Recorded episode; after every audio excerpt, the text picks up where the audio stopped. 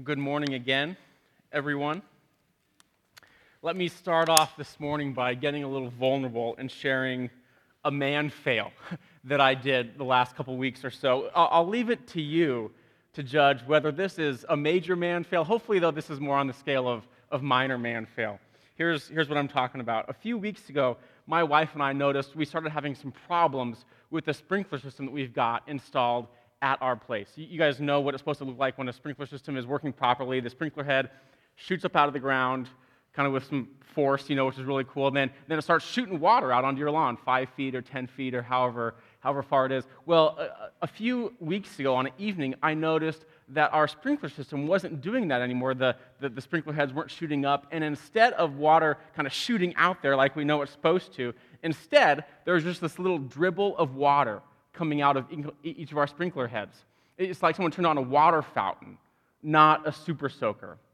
And so I am by no means the handyman, diagnose it, do it yourself sort of guy. So the first thing I do is, is call the repair guy. That might be kind of man fail part one, you know? So I call the repair guy, and about a week and a half ago, this guy from our sprinkler company finally comes out. He looks at things. He can't figure out what's going on either. He runs all sorts of pressure tests, enough to know that we're not getting pressure to our sprinkler system. He hooks up all these cool little things to the, to the box we've got installed in our garage to find out if electricity is getting there. Electricity is getting there, but, what, but pressure's not. So, so he says, I don't know what's going on. So, so we look at it together for about an hour, and finally we just say, forget it. You know, let's just wait until the spring. We'll tackle it then. We're not going to be running the sprinkler system anymore this fall or over the winter, obviously. So I said, let's just, let's just go ahead and blow out our system. Let's winterize it for the next few months. We'll, we'll tackle it again in March or April or August, you know, or whenever we get around to running our sprinkler system again. So he goes downstairs, hooks up this, I think it's a compression hose to our, to our water line to blow out the system. If you guys have sprinkler systems, you kind of know what that looks like. Uh, while he's down there hooking up uh, this, uh, this hose, he notices the, the main water valve to our house. Kind of there's this main pipe that runs up out of our floor. And he notices, oh, let's try to turn that main water valve t- two times. And so, so he, he turns it two times, enough to realize that we weren't getting all the water pressure to our house that we were supposed to do. So, so what that means is we hadn't been living nearly up to the capacity of our indoor plumbing, what it would have allowed us to do. So, so that's kind of obvious fix number one. He kind of looks at me, says, Did, did you know that you hadn't been, been getting water pressure to your house for however long? And I kind of do the man fail ownership thing where I just kind of go, uh, dot, dot, dot, you know, kind of the stall to kind of say, okay, let's move on to something else. But in the back of my mind, the whole time, I'm thinking, what? You mean that's the reason that every time that we've been running the sink or someone's been taking a shower while the washer or the dishwasher or whatever's been going on, that's why the, the water goes down to a sprinkle there too. Now, a, a man would have figured that out. But me, I'm, I'm just used to living that way. We had been living with low water pressure for so long that, that I had gotten accustomed to it. Again, for, for weeks, we had been living well under the capacity of our indoor plumbing. And rather than, rather than working to diagnose it, we just got content with it and figured, oh man, bummer. That, I guess that's just the way things are going to be. And so, so that's kind of my man fail story. Hopefully it's minor. You know, we could, we could hug afterwards, men, and share our own stories. But, but let me show you where, where I'm going with that, because that story has a point. Sometimes I, I wonder if, as Christians, we can settle for a low pressure or a diminished experience of the life that God wants for us. And, and just so we're clear on this, here's what that life that God wants for us, here's what that looks like. God wants us to bask in His love, to, to eagerly follow His good leadership of our lives, and to lean into His grace, to run to it. God wants us to have the confidence that comes from knowing that we are fully known but at the same time, that, that we are fully loved by Him. He wants us to appreciate all of the acceptance and the security that that offers us. But, but too often, when our lives don't come close to this, when maybe when God's love becomes just an idea to us, or, or when we start to question Does God really love me? Can God still love me after I've done this again and again and again and again? We start to settle for, for that diminished experience as the normal Christian life instead of saying, no, let, us pursue the ideal. Let's pursue the ideal that God wants for us. We, we can settle for this low pressure Christian life instead of, instead of registering that that's not what God wants for us. And so, so here's what we do. This morning, I want to take us to this, that obvious place, that water valve of the Christian life, that, that, that first thing that we should diagnose to say, okay, if, if this is our experience and this is what God wants for us, if there's a gap there, here's, here's the first place we go at addressing things. And what that means is, is we need to consider the person and the work of the Holy Spirit. Here's why the person and work of the Holy Spirit is so important. Here's why we should all be dialed in this morning. It's because the Spirit of God drives the work of God home to our hearts. The, the, the, Spirit of God drives the work of God home to our hearts. That, that work of God is that Christ loves you. That work of God is that you have identity and purpose and meaning and belonging and acceptance and a hundred other things that are true because of what God has done for us in Jesus Christ. But, but the scary thing to me is, is that this work of God, this great work of God that should blow us all away, if we really get it, that, that can either remain just an idea to us, or, or, or that'll become just an idea to us without the Spirit of God actively working in our hearts, without the Spirit of God driving that work of God home to our hearts. For, for some of us here this morning, Christianity has always been just a specimen for you to study. It's, it's neuroscience, it's psychology, it's sociology. But, but the work of God is just, just, just an idea. But, but for others of us, even those of us who would call ourselves Christ followers, it's easy for the work of God to become this way. When we're no longer blown away by the work God did to save us. We can look back on the conversion experience we had, and we remember how we loved God so much at that time, how we were blown away by His grace. But, but we can also acknowledge that, that if we're not careful, we can just start going through the motions. And that intimacy that we had with God becomes just a thing that we're familiar with in a bad sense. So, for all of us this morning, I want to encourage us to, to, to come back to everything God has done for us in Christ. I, I want this to take on fresh significance for everyone here, whether you're on the outside of Christianity looking in or whether you've been following Jesus for a long time, I want us to reappreciate Christ's work for us in fresh ways. And for that, we need the Holy Spirit. One of my professors in seminary wrote a thick book on the doctrine of the Holy Spirit.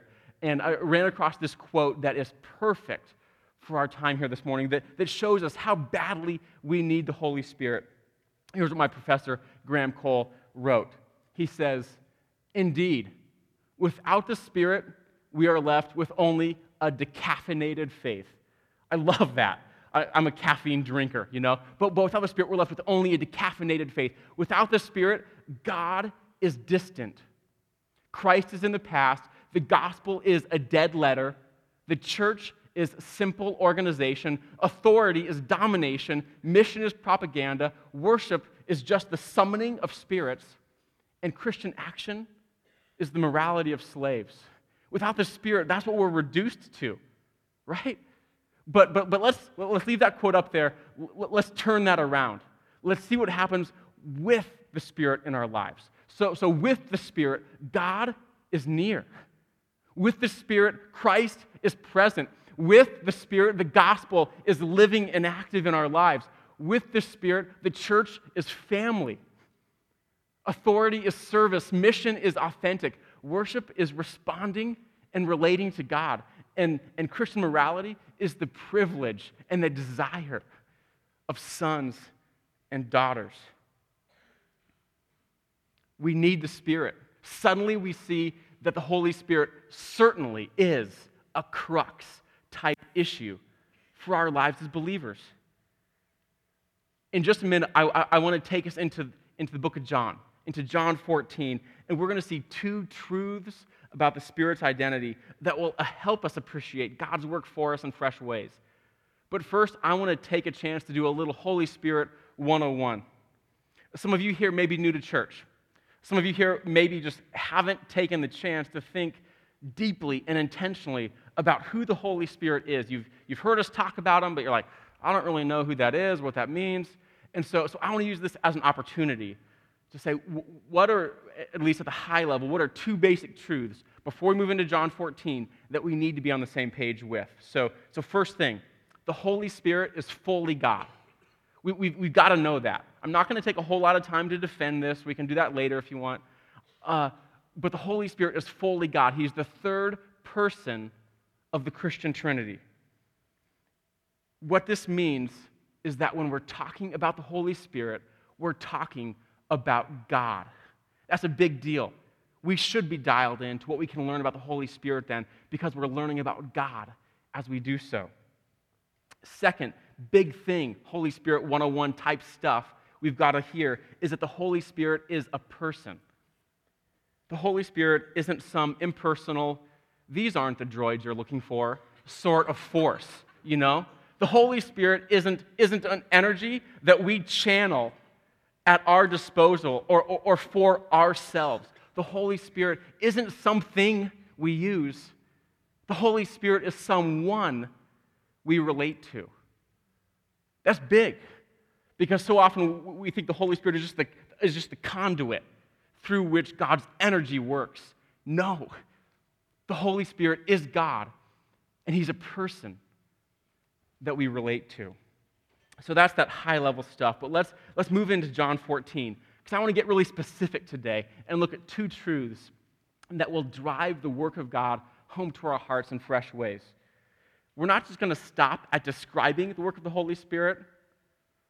Instead, I want to make sure that we, we keep ourselves accountable to also saying, so what does this mean for us? So, after our two major points this morning, we're going to say not just what do we learn about the Holy Spirit, but what does that mean for, for our experience, for our lives today and this week. And so, to come back to the statement I, have been using, the, the Holy Spirit drives the work of God home to our hearts. Let's read John 14, verses 15 to 27, and see how Jesus teaches his disciples about how this takes shape. I encourage you to follow along with me. John 14, verse 15. Jesus is speaking, and he says, If you love me, keep my commands, and I will ask the Father, and he will give you another advocate to help you and be with you forever the Spirit of truth. The world cannot accept him because it neither sees him nor knows him. But you know him, for he lives with you, and he'll be in you. I will not leave you as orphans, I will come to you. Before long, the world won't see me anymore, but you will see me. Because I live, you also will live. On that day, you will realize that I am in my Father, and you are in me, and I am in you. Whoever has my commands and keeps them is the one who loves me. The one who loves me will be loved by my Father, and I too will love them and show myself to them. And then Judas, not Judas Iscariot, said, But Lord, why do you intend to show yourself to us and not to the world? Jesus says, Anyone who loves me will obey my teaching. My Father will love them, and we will come to them and make our home with them. Anyone who does not love me will not obey my teaching. These words you hear are not my own, they belong to the Father who sent me. All this I have spoken while still with you. But the advocate, the Holy Spirit, whom the Father will send in my name, he'll teach you all things and will remind you of everything I have said to you. Peace I leave with you, my peace I give to you. I don't give to you as the world gives.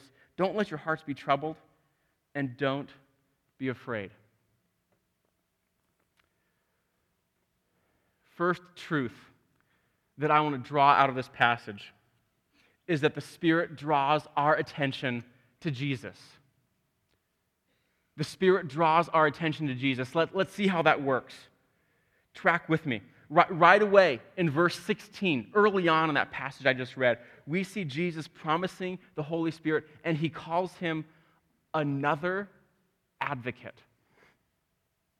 Now, uh, if, if we're tracking along here, doesn't take much to see that this assumes that there's a first advocate that the Holy Spirit comes after.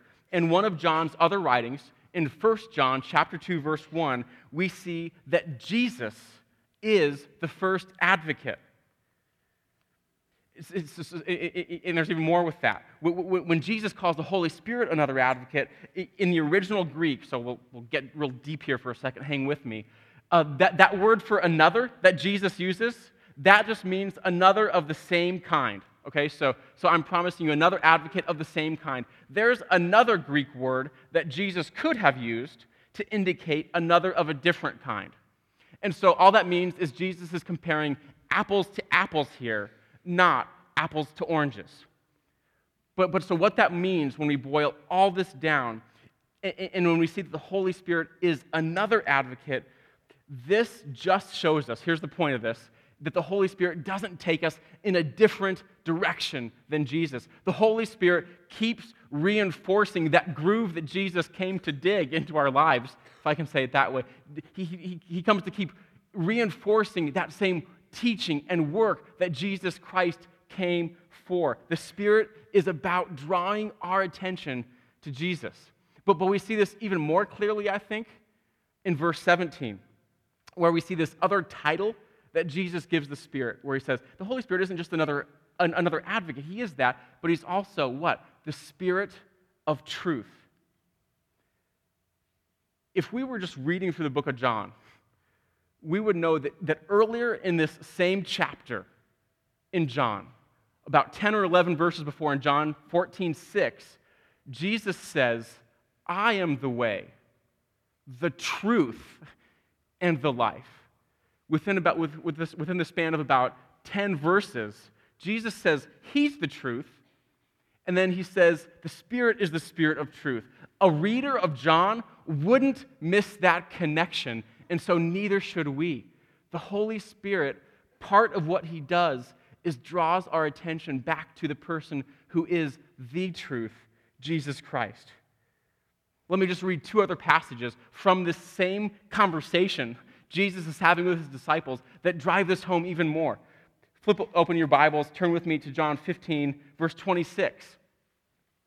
Still talking about the Spirit of truth, this title. Listen how Jesus explains that. Verse 26, same conversation. Again, all my words are read right here in my Bible, right? And so, so when the advocate comes, Jesus says, Whom I will send to you from the Father, the Spirit of truth, there's that same title who goes out from the Father, what will he do? He will testify about me. The Spirit draws attention to Jesus. Flip over one more chapter in your Bibles to John chapter 16, verses 13 and 14, where Jesus says again there, but when He, the Spirit of truth, same title, when he comes, he will guide you into all the truth. He won't speak on his own. He will speak only what he hears, and he will tell you what is yet to come. And then listen to this He will glorify me. Because it is from me that he will receive what he will make known to you. So the Spirit is about drawing our attention to Jesus Christ. Theologian J.I. Packer he says the Spirit has a floodlight ministry, is the way he, he describes it. Uh, just, just like a spotlight points away from itself to highlight some other thing, so too the Holy Spirit points away from himself to highlight the work of Jesus Christ. So, so if that's what the Spirit does, if, that, if, if that's what he wants to do in our lives, let's push on to that next question we need to ask. So what? What does that mean for us? Here's what I think it means If the Spirit is about making much of Jesus, then we need to be about making much of Jesus. For one, this means that Jesus needs to be a big deal in our lives, Brookside, in our lives individually. A sure indication of the Spirit's activity in our lives. If, if you want to know how the Spirit is at work in your lives, if, if you want to ask, is the Spirit really at work here? The, the first question to ask isn't, isn't, am I having some sort of sensational experience? That's sometimes where we want to go, but no. I think Jesus would say the first question we need to ask to know if the Spirit is active in our lives is do we make much of Jesus?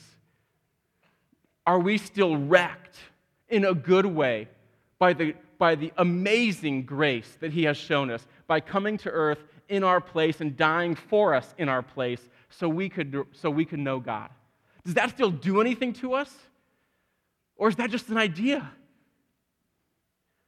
May God be pleased through His Spirit to, to wreck us still by His amazing grace, by, by making much of Jesus in us. But, th- but this also means that, that, that Jesus is made much of through us. Again, another sure indicator of the Spirit's work in our lives is is when we want what the Spirit wants. And if the Spirit wants to make much of Jesus, if the Spirit wants to make much of Jesus, then we should want to make much of Jesus to others as well. This is about sharing our faith. This is about reaching across the street and around the globe to, to incrementally, over the course of a relationship, let people know that Jesus is a big deal in our lives and that we care about them and that God loves them too and has shown that in Jesus Christ. I'm not going to say anything more on that point of the Spirit working through this, but let me just look ahead to next week because this is what Steve's going to be talking about. It's, uh, it's a challenging topic, sharing our faith. I know it is for me. Can I be honest? It's always awkward for me. It never feels natural. But it is so important. It's vital. We need to hear it. Because as we come to terms with what we've learned about the Spirit here in John 14, we, we can share our faith because the Holy Spirit is in us, but we should want to share our faith. So, so come back next week. Okay, let me move on to our next major point. The, the Spirit draws attention to Jesus, but point two, the Spirit also enables intimacy with God. The Spirit enables intimacy with God. Just to a few weeks ago, probably is when it was, a story went viral on the internet that some of you may have heard about. There was a 15 year old Florida orphan boy. His name is Davion Only. He took the initiative to talk to his caseworker and, and say, I'm 15 years old. Uh, I've not been adopted. I know that the statistics for me being adopted get less each year. I think the statistics say that after nine, the chance for adoption goes down dramatically for, for kids that, that grew up without a, mo- without a mom and a dad. So, so he takes the initiative to, to talk to his caseworker and, and say, Can I go before a church in Florida, in the Tampa area, and plead with them with, for, for someone to adopt me? And so, so here's what this 15 year old boy says to this congregation of God's people. Here's what the Tampa Bay Times recorded. He says, I'll take anyone, old or young, dad or mom, black, white, purple. I don't care. And I would be really appreciative, the best I could be.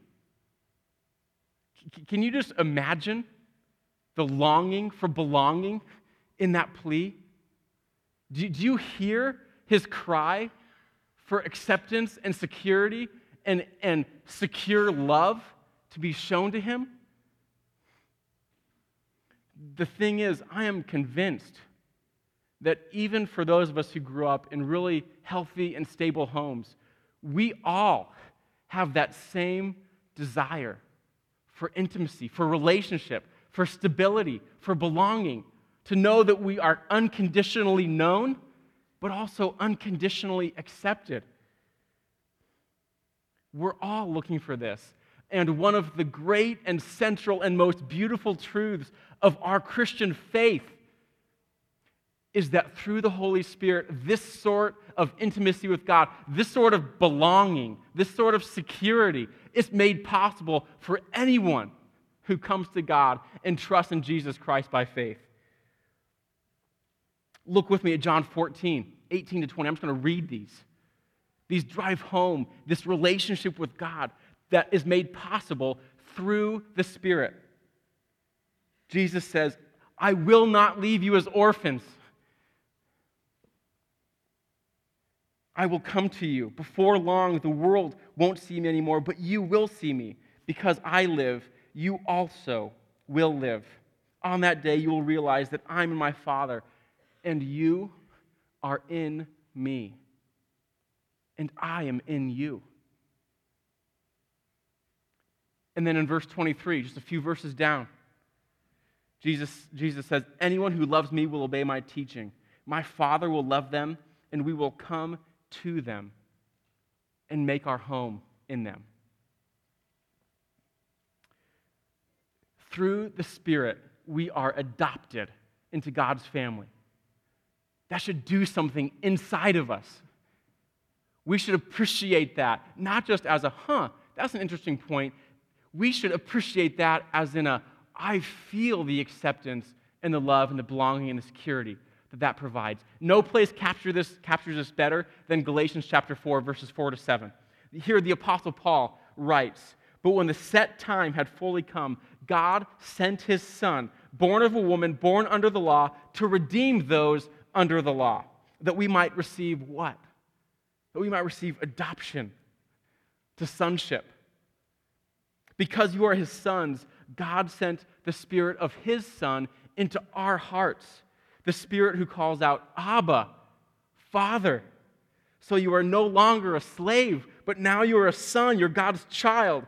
And since you are his child, God has made you also an heir. It's not tough to connect the dots between this adopting role of the Spirit and what that means for us. This means that we are never left wondering if God accepts us. This means we are never left wondering if anyone will take us. It means we're never left wondering if we're abandoned or rejected. The resounding voice of the Holy Spirit would say, No, God loves you. I am in you. We, you are in God, He is in you. And all the intimacy that that makes possible. And so, so if we were in Davion Only shoes, standing before a congregation of people, pleading with someone to adopt us, asking for someone to invite us into their family, we wouldn't have even gotten done with our plea before Jesus comes running down the aisle saying, You're not an orphan. I love you. God loves you. You're adopted. I'm in you. You're in me. We're never left abandoned through God's Holy Spirit.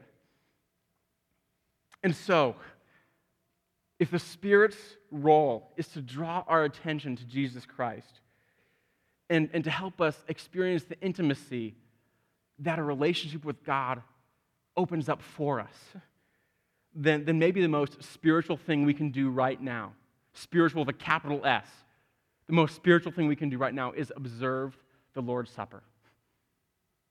Because, because this, Brookside, is, is when we focus our attention on Jesus Christ. And we know that's what the Spirit wants us to do. This is when we pause to remind ourselves in a very tangible way of everything that Christ's work has made available to us. That includes adoption into God's family and the security and the belonging that that opens up for us. And so now I invite our hosts to come forward. And they're going to go ahead and just begin distributing the trays. Most of you know how this works. At Brookside, we practice an open communion. That means anyone here who's a follower of Jesus Christ and has placed their trust in Him, we invite you to participate with us. Uh, re- remember to reach deep into the trays and uh, grab two cups that are stacked on top of one another. That's everything you need. And then, and then I'll, go ahead and hang on to that. I'll come back up in a few minutes and lead us through taking the, the bread and the cup together. But, but while we're sitting here listening to Rob and the team play, let's let the Spirit do what the Spirit wants to do in our lives. Making much of Jesus by reflecting on his sacrifice for us on the cross and experiencing the intimacy with God that is made possible through him.